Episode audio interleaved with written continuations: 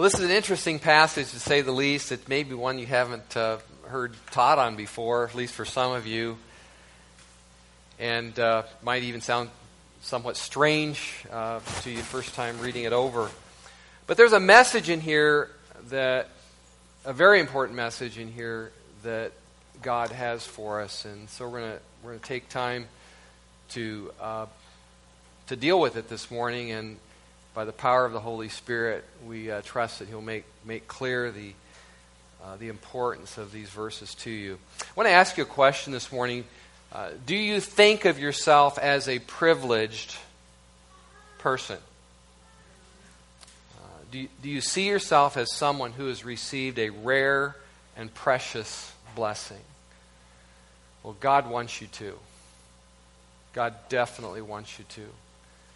He, want, he wants you to consider yourself an extremely and extraordinarily blessed and privileged person.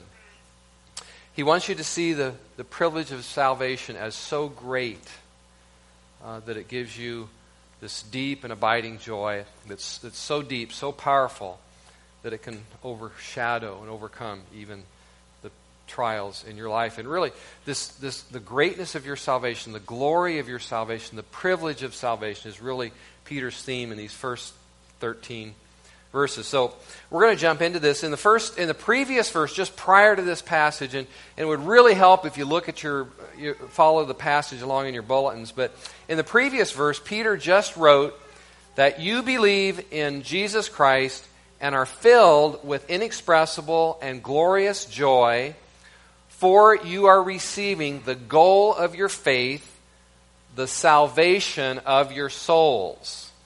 Okay, so that's what he's just said. Then Peter says, concerning this salvation. It's like, okay, concerning this salvation, this what salvation? The salvation of your souls, I have something to say to you. So, what does Peter have to say to you concerning the salvation of your soul. Well, this is it. He says, the great men of the Bible, the prophets, the Old Testament prophets, and even the angels are stunned by the wonder of your salvation in Christ, and you should be too. I mean, that's a paraphrase, of course, but that's basically what Peter is saying to us in these verses. You know, uh, one way that I can be convinced to go try a certain restaurant is if I've heard some people that I really respect, especially if I really respect their taste in food, if they highly recommend it, then that affects my valuation and might, might move me to go try that restaurant. Well, Peter seeks to impress upon us, upon you, upon me, the grandeur of our salvation by showing us how grand both the prophets and the angels view these things. So, here's, here's the logic of this passage. The prophets spoke about our salvation. They predicted the coming of Jesus Christ, including his sufferings and his glories to come. They longed to know and to understand these things. The angels, even the angels, longed to know and understand these things.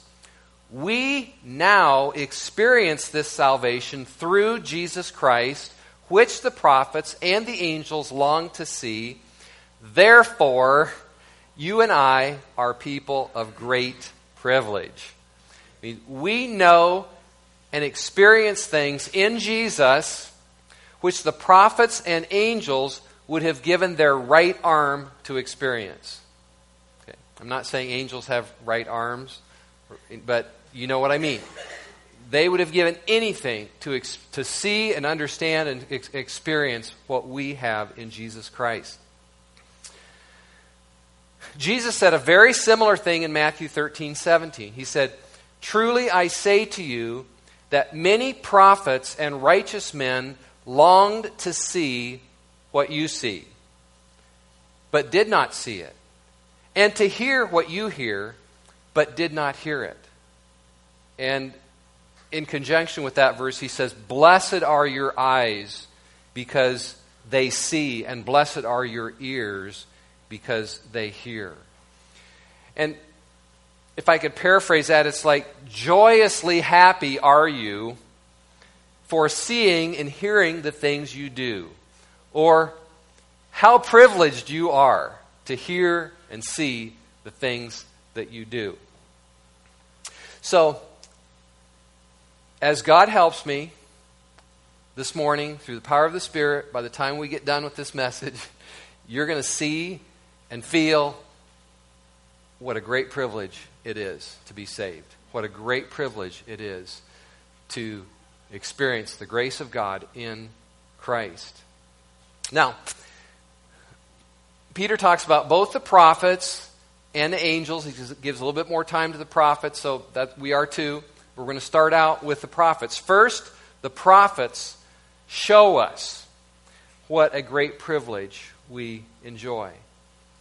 And again, the idea is if, if Jeremiah and Isaiah and Zechariah and Micah and Daniel and all the other prophets through whom God spoke, if they had such, such passionate interest in this salvation, if they were so, so uh, amazed at it, if, if they stood back with such a sense of wonder at what was coming upon us, then we should have what we, or we should consider what we have as very, very precious. You know, I was thinking of that song this morning that we were saying, He's been so good to me, so, so good to me. And I was wondering, I just was wondering, what is going through people's minds when they sing those words? Is it, is it, you know, he's been so, so, so good to me uh, because I bought a new shirt this week, or you, you, know what I'm saying, or I found the parking place at the state fair, or, you know, and, and, and, there's and I believe we see God's goodness in, in those ways all the time and that we should give thanks to Him. But it was like, it's like the, the goodness, the privilege, this sense that we are so, so blessed comes through, through understanding the wonder and the preciousness of our salvation. And, and that's, that is what is to drive this sense of blessedness this sense of privilege that we have. Now, one thing might cause you to not get the full impact of Peter's message, and that is if you, if you don't really esteem either prophets or angels. Okay? And so I want to help you esteem uh, the prophets. I want to show you who they were uh, briefly.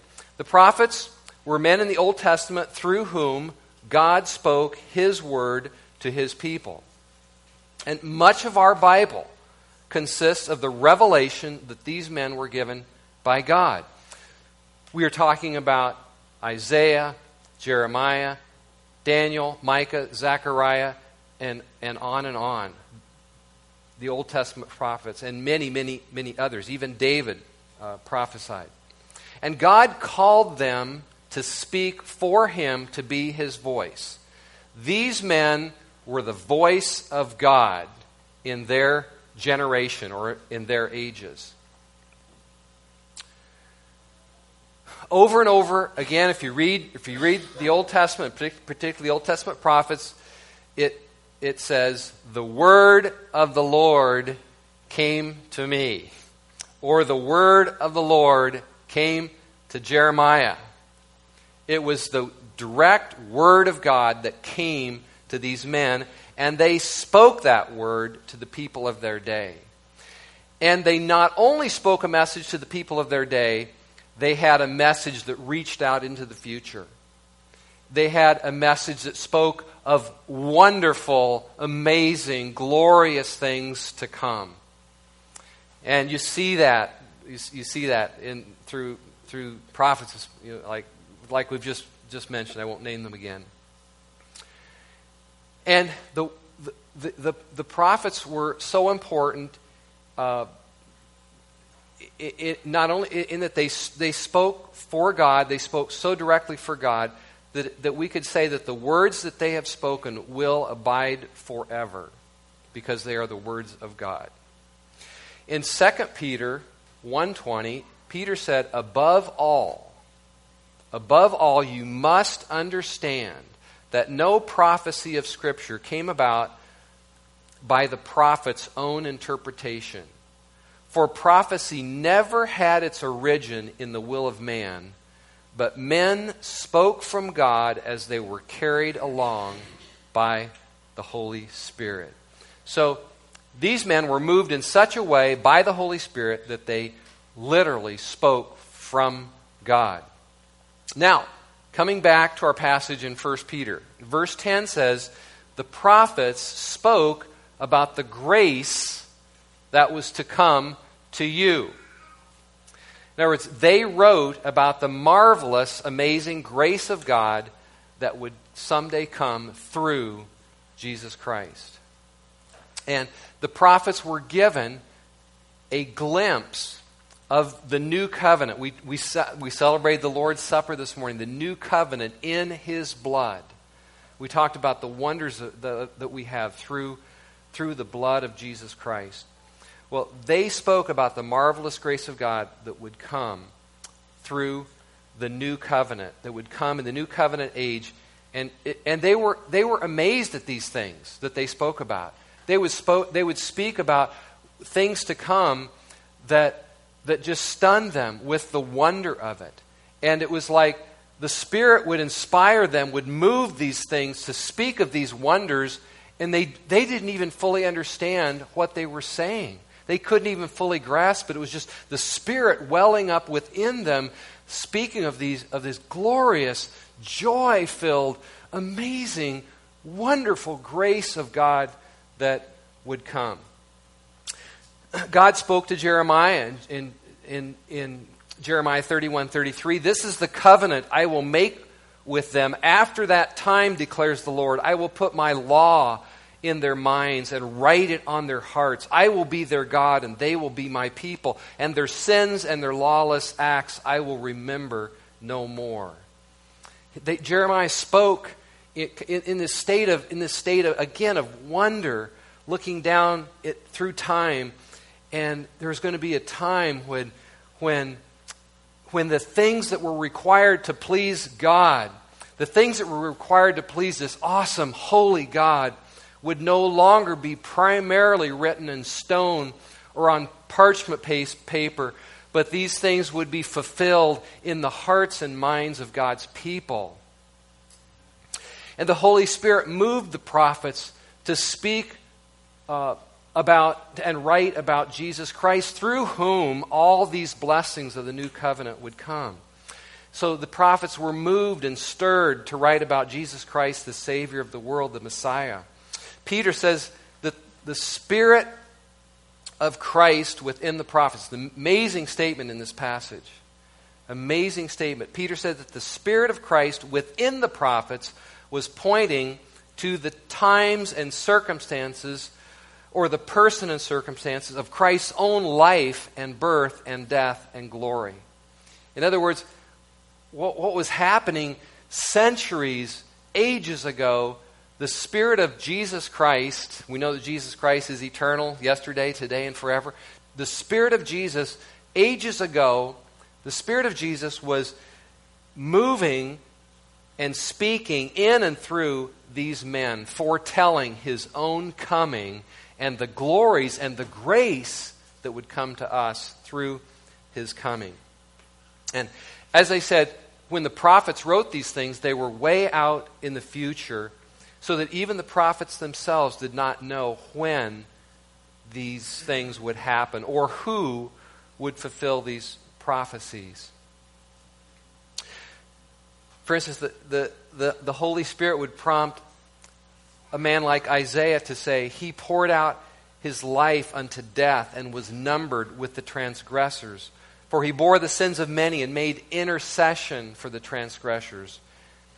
And he himself would not fully understand all the details of what he was saying.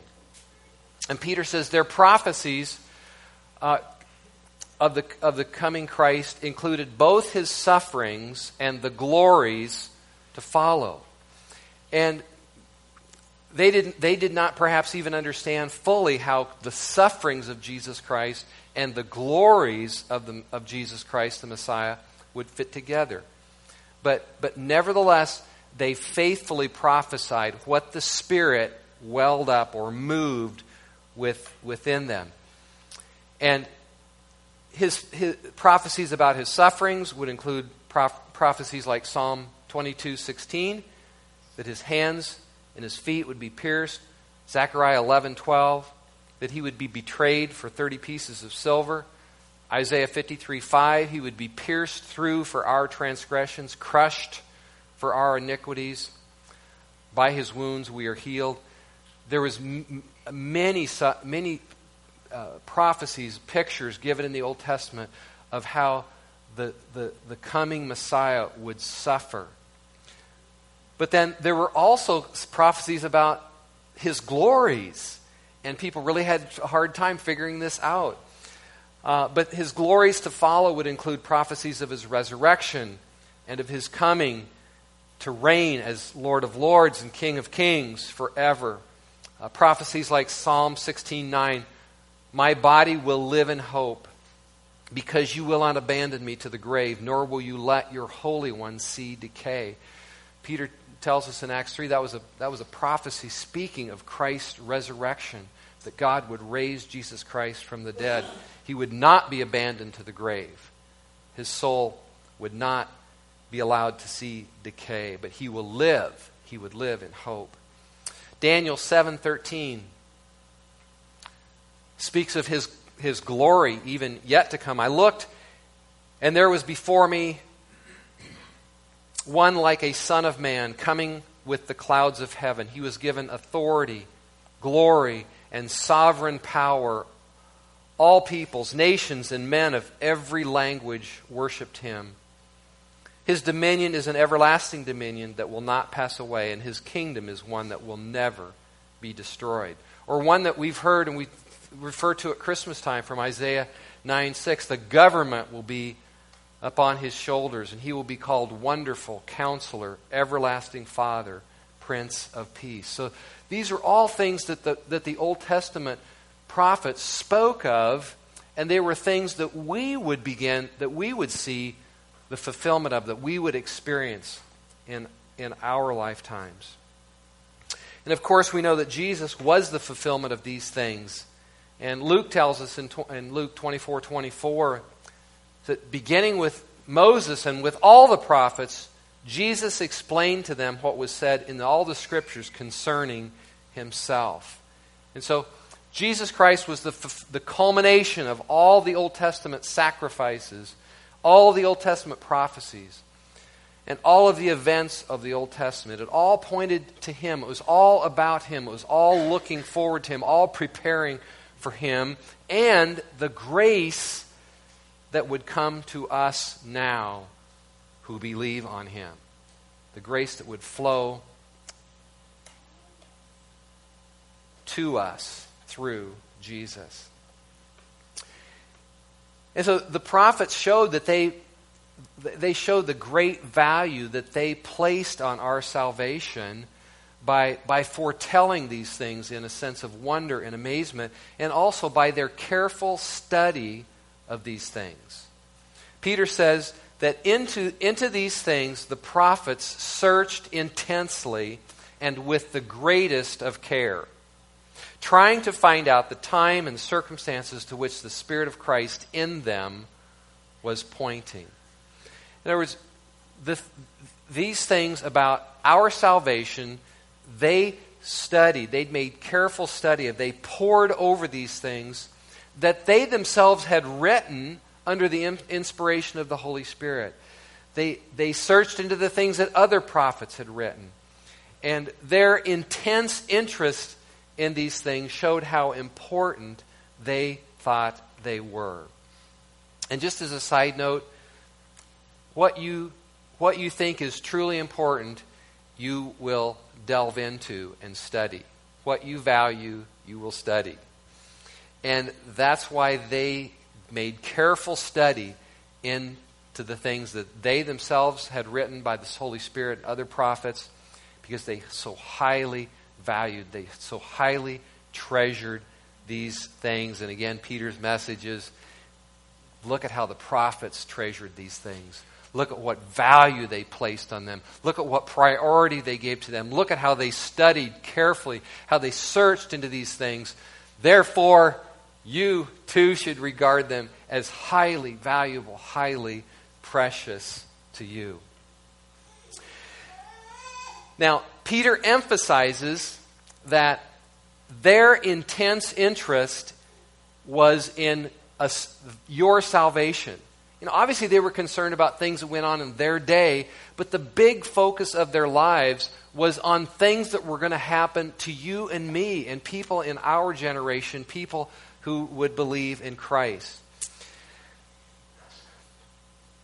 Their intense interest was in the salvation that you and I now have. Look at verse 10. Really, on and on through the passage. The prophet spoke of the grace that was to come to you. They were looking forward to this time. They were looking forward to you and all the saints who would, who would believe in Christ. Verse 12 It was re- revealed to them that they were not serving themselves, but you. They were serving you when they spoke of these things. The things that have now been told to you by those who have preached the gospel to you in the power of the Holy Spirit.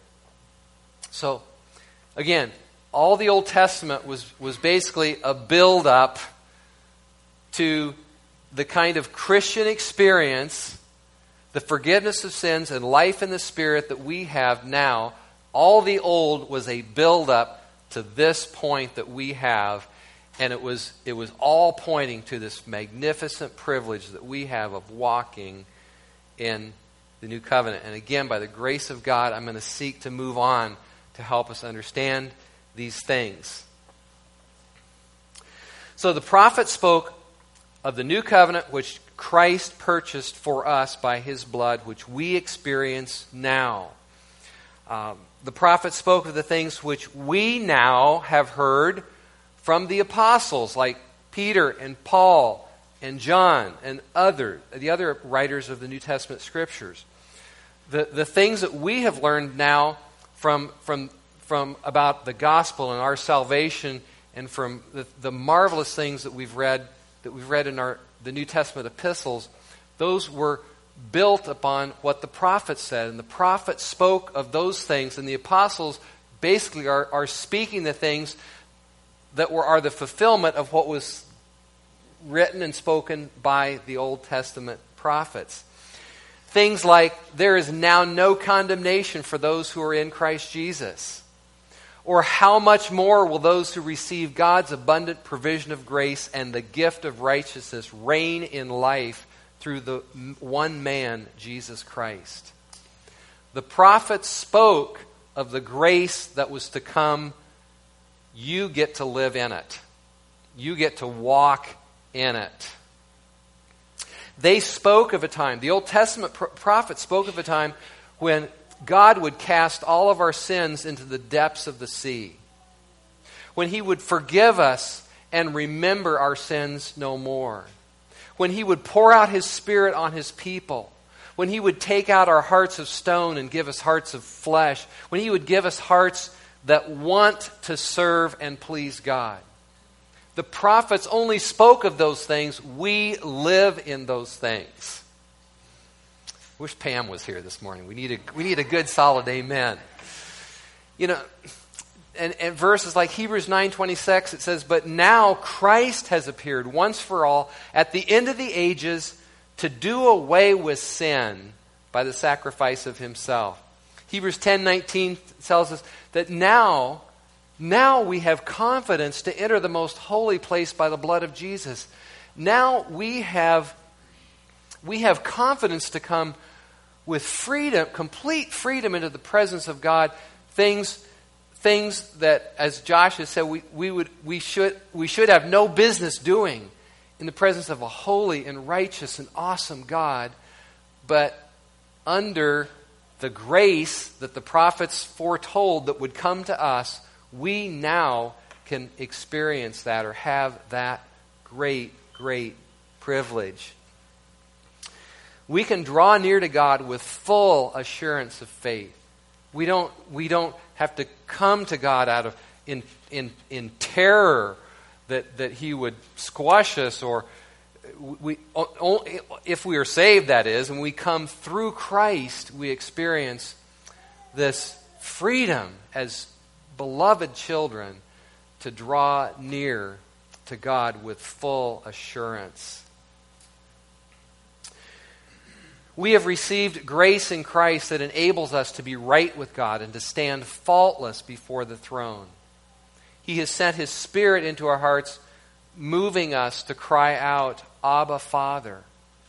You know, in, instead of being disinterested in God, which people without Christ are, instead of being disinterested in God or neglecting God or even hating God, the Spirit has created in our hearts a love for God and a love for the things of God. That's, that's this grace that was to come that the prophets spoke of. Paul said, We serve, we serve in the new way of the Spirit, not in the old way of the written code. We died to the law so that we might be joined to Christ in order that we might bear fruit for God. We don't live by sacrifices and laws. We live by the power and the life of Christ within. We look to and trust in the Holy Spirit to manifest the love and the life and the goodness of the risen Christ in and through us. Paul said, Sin shall not be master over you, for you are not under law, but you are under grace. I mean, this, this amazing um, age, this amazing day in which we live to, uh, to live under, under grace and be freed from the mastery, the dominion of sin. You know, most of you uh, were born probably somewhere between uh, the 40s or uh, up until after the year 2000. Uh, but sometime you know, in that, in that time range. But you know what? There were a lot of people born before you. There were a lot of people born before you that didn't have the privilege that you have in Christ. Lots of them. There were, there were millions, billions of people born a long time before you. People were born from the time of Adam to the, through the days of Noah and through the time up until the time Christ walked the earth. And they, they did not enjoy the privileges of the full revelation of salvation that you do. Not, not even the prophets.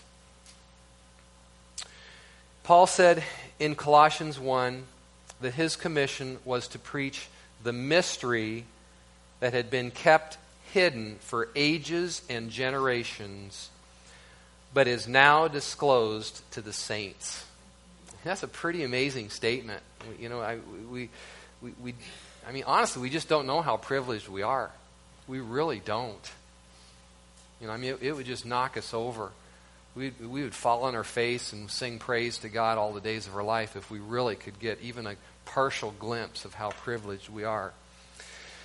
This mystery that has been kept hidden for ages and generations, but is now disclosed to the saints. And Paul goes on to say, This mystery, what do you think this mystery is that is that was hidden, but it's now disclosed. It's Christ in you, the hope of glory. It's Jesus Christ. The things that, that they did not fully see, but is now revealed, is this that Christ is your hope. Every blessing you could possibly ever need comes to us in and through Jesus Christ. Christ not only died for your sins, he came to be your life. He came to live in and through you. His, his own life through the Holy Spirit provides the change of heart, the transformation of behavior, and the new desires to live for God. What was hidden is now revealed. In 1 Corinthians 10 11, Paul said that the culmination of the ages has come upon you. That's a pretty heavy statement. You know, it really is. You know, culmination means the climactic point of something that has been waited for for a long, long time.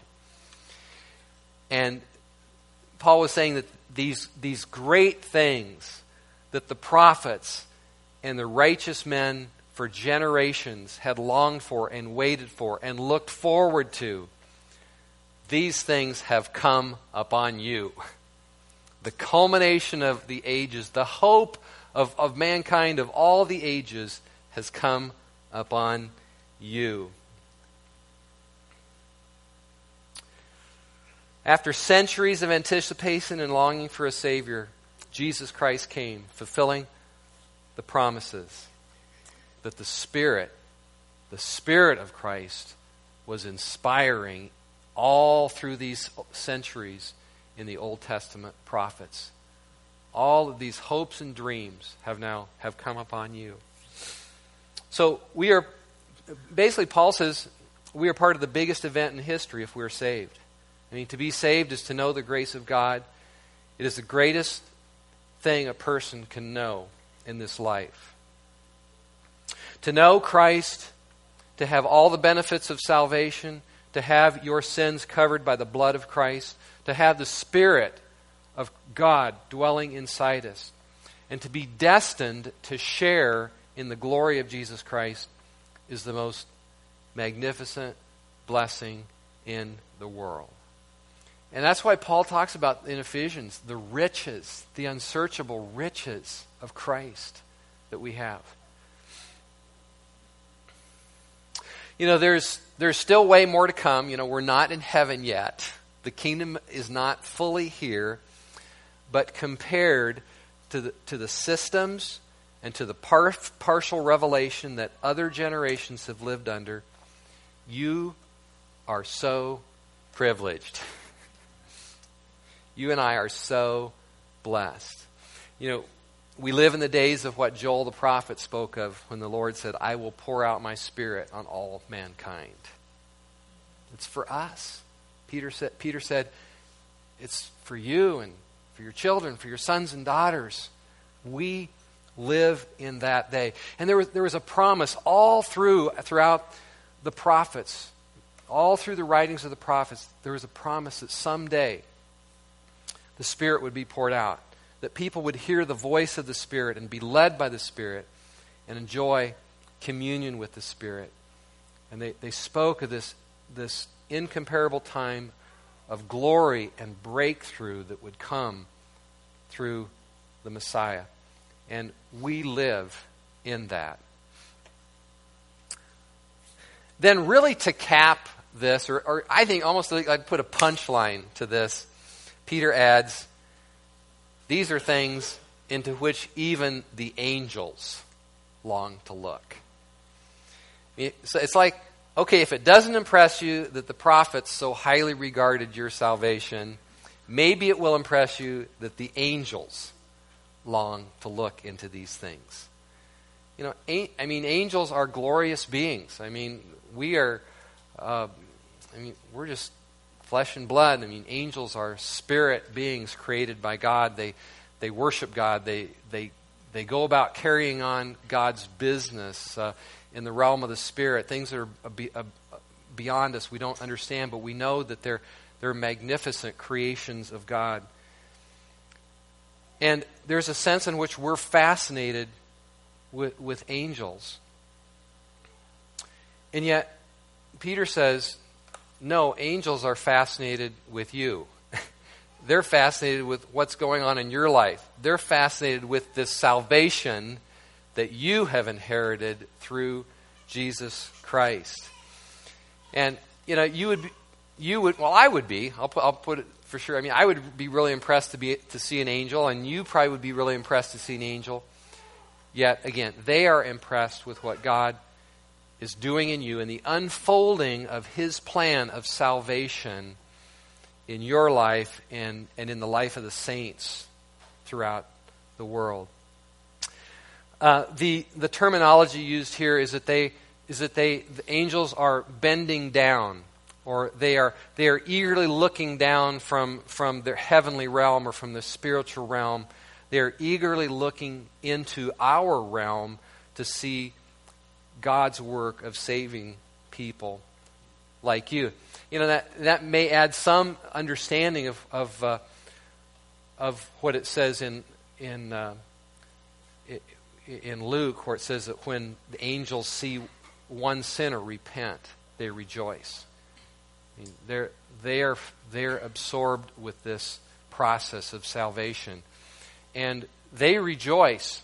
When you were saved, they, the angels in heaven rejoiced at that.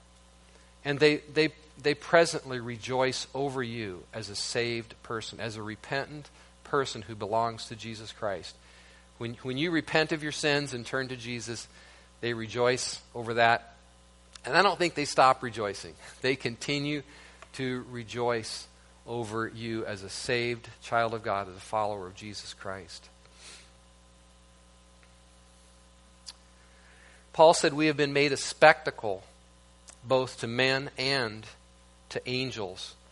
And it's the, the terminology used there is that of uh, the like that is used in the theater.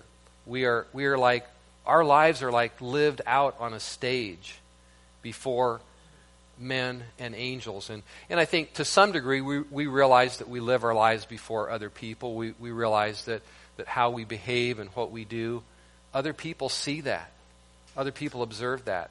But you might not realize that your life is also lived out before the angels. Angels are watching you. We are a spectacle, or we are put on, our lives are put on display both to men and to angels. They are, they are watching, they are watching your life, even this morning. They're watching, uh, they're watching you and how you uh, respond to your salvation. They're watching as your salvation is worked out in your life. They watch you as you serve God. They watch you as you make, make that, that phone call and they see to, to show love to someone as they see as they see the work of Christ expressed out in your life as you do, do good to other people and you show love to other people. They're watching this process of salvation that is being worked out in people who were sinful and wicked and lost, and yet who now are eager to serve and love God. They watch how you handle your trials. They watch how you rejoice in your salvation, even in the midst of various trials.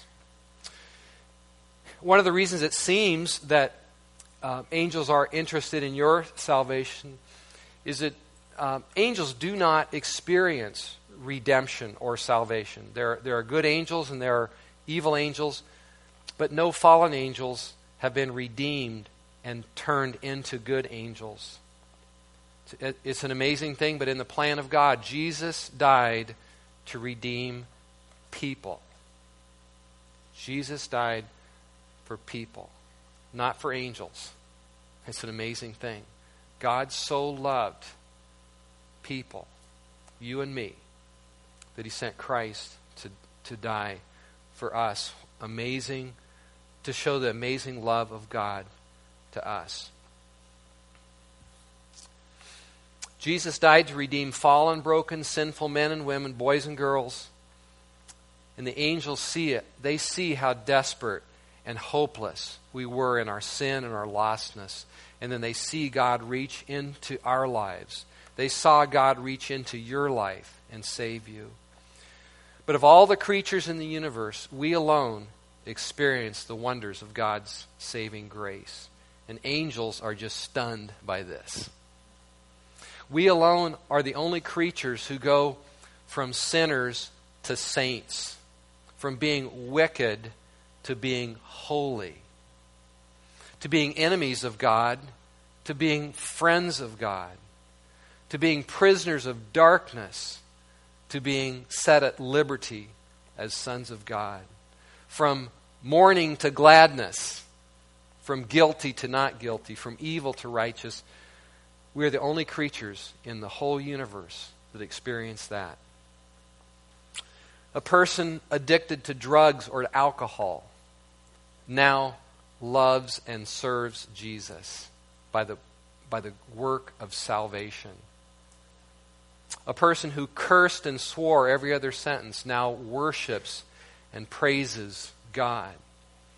A person who lived only for themselves now lives to encourage and refresh and serve others in the name of Jesus.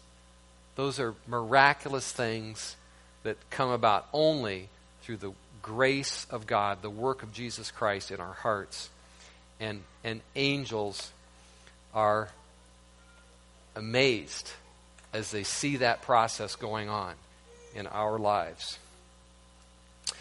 Uh, preacher by the name of, of Ray Pritchard uh, said, Our greatest spiritual problem, and actually he said sin, and, and I, I think it could be. He said, Our greatest sin, I'm, I'm, I'm going to say, our greatest spiritual problem may be that we take our salvation for granted, or that we are even bored with our salvation. That's a pretty, pretty powerful statement. Our greatest sin may be that we take our salvation for granted, or that we are even bored with our salvation. I mean, I, it, it is a sin to be bored with our salvation. And Peter, Peter is making every attempt in the first, this first part of chapter 1 to impress upon us the glory of being a saved man or woman. A glory so great that it overshadows every other thing in your life and every other, every other thing about you.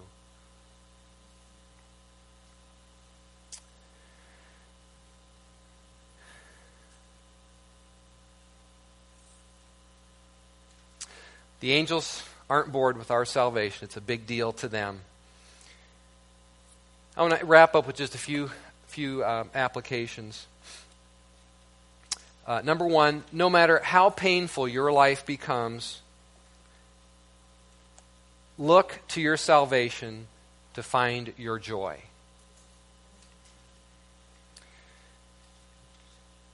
Your salvation has your salvation has the sufficient glory. It has the sufficient dynamic, the sufficient blessing to give you great joy in your present suffering. And it's the only thing that can do that. It's the only thing that can enable you to greatly rejoice, even though you are now distressed by various trials. You may, at times in this world, have very little else to celebrate, but you can always celebrate your salvation. Number two, uh, which is this is really the point of the whole message, but start thinking of yourself as a person of great privilege. You know, just start start telling start telling you know, I, I believe in scriptural self-talk. That i mean that's scriptural self-talk. You, you you need to start telling yourself how blessed you really are. You need to start talking like that. Start thinking like that that you are a person of great blessing and privilege uh, you, know it just starts by highly valuing your salvation and uh, do, you treasure your salvation is it precious to you and of course, if you're here this morning and you don't truly know Jesus Christ, you, you wouldn't. But if you know Christ as your Savior, you would come to see it as such, such a precious thing to you. You need to see it as the highest honor of your life to belong to Christ. So I hope that you do that, and my prayer um, is that this morning would help you to, to do that, that you that you would be just a little bit more filled with wonder and gratitude and a sense of, of privilege. Number three, uh, develop a love for the Old Testament prophets and study them. You know, if the prophets spoke the word of Christ, if they spoke of Christ and of the grace that was come to us, it makes sense that we would want to know and understand all that they had to say. And Peter tells us that the prophets were pointing toward the same gospel that the apostles proclaimed. And it really helps to more fully understand the gospel that the apostles proclaimed to us if, if we go back and look how the build up to it. You know, it's kind of, if you read only the New Testament, it's kind of like just watching the end of the movie. I mean, you really don't get the drama. You don't get the full picture. You don't get the full sense of glory of what has happened for you and to you. And fourth, know or realize that, that Christ is the center of all human history. You know, since the creation of man, since man was created, since Adam sinned and fell in the garden, since the whole human race slid into rebellion against God, uh, all, all human history has been centered around God preparing, planning, and coming to the rescue of desperate, lost rebels like us and reconciling us to, to himself, making us friends of God in Christ. As it says, recon, reconciling the world to himself in Christ and preparing us for a glorious future with Christ. So, all, all the prophets spoke, spoke of this day of redemption in which, which we live in. And because we know salvation in Christ, we are the most blessed people in all of human history. And we should, we should have a sense of, of that great privilege. Again, there's more to come, more amazing things to come, but we, but we live in such a state of blessing and privilege right now. Let's pray.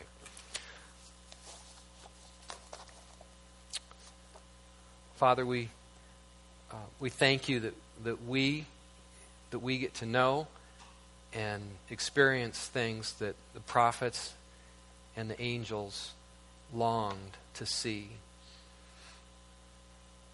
Lord, we thank you for the marvelous blessings of the new covenant which have been purchased for us through and by the blood of Jesus Christ. And we worship you for that. And Lord, we, we rejoice. We rejoice in the amazing privilege that we have to be sons and daughters of the living God. We enjoy, rejoice in the amazing privilege of have the Spirit of Christ poured out into our hearts. The privilege of where we live um, in this incredible state of forgiveness, having our sins buried in the deepest sea removed as far as the east is from the west, where you remember our sins and lawless deeds no more, but where we come to you freely, like, like little children, freely coming to parents, to their moms and dads. We can come to you with hearts full of assurance, full of assurance that you love us, full of assurance that you, that you embrace us, full of assurance that when we turn to you, we that we receive a, a hug, as it were, that we receive an embrace uh, because of the amazing grace that we've received in Jesus Christ. we pray these things in Jesus' name. Amen. Have a great day, you people of great privilege.